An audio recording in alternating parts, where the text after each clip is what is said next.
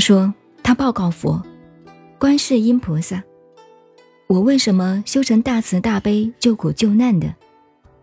观音就是靠因身入道的。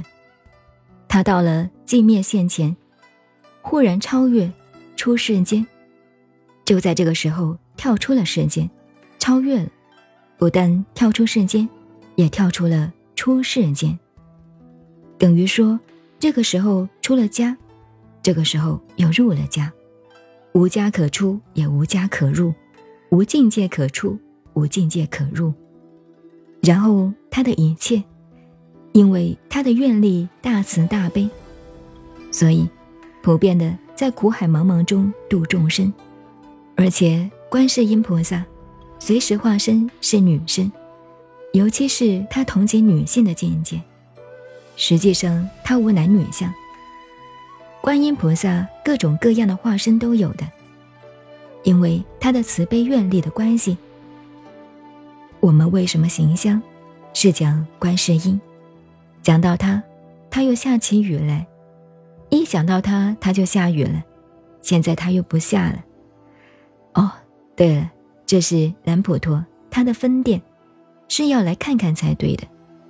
所以我常跟大家基督教、天主教那些神父。牧师讲笑话，你们呢？做生意做不过佛教的，为什么呢？你们只有一个天堂，在别的世界开了一个观光饭店，而且叫人家不要怕死，早死更好。到我们那个观光饭店，免费招待就上天堂。你们每一个宗教都在另外一个世界开了一个招待所、观光饭店，当然佛教也开。佛教开的是西方极乐世界，老板是阿弥陀佛，总经理是观世音菩萨，也还有个副经理大智士菩萨，都在那里帮忙。所以你们每一个宗教都讲自己，我那里观光饭店免费招待，周到才好呢。大家都进来，都争取快死，死了跑我那里来，这是个宗教。但是你也做不过佛教啊！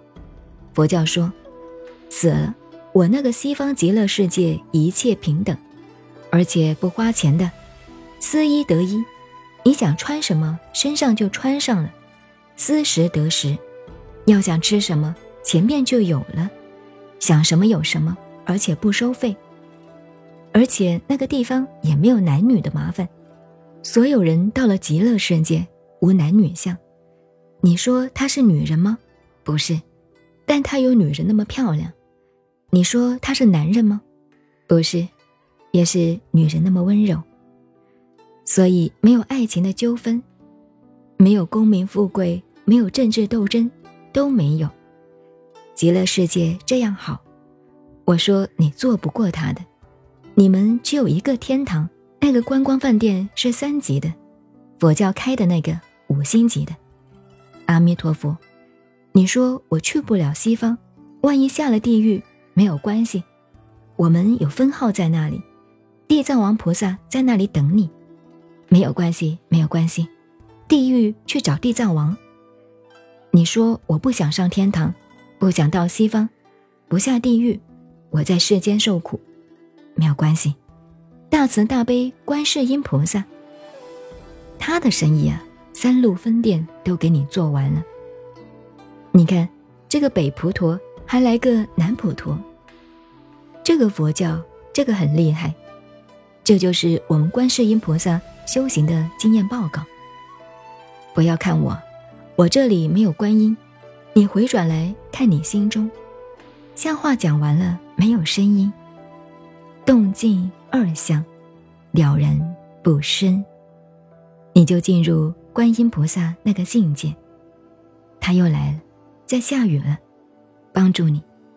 你听听这个雨声，听到是音声，一滴一滴的雨声，都告诉你空的。听过了就没有，而且越听越宁静。不要故意去听，你自然的就很宁静了。除了雨声，乃至隔壁人的动作声。一切身都知道，此心没有动过，这就是观音菩萨的境界，观世音。你看这个境界多宁静啊！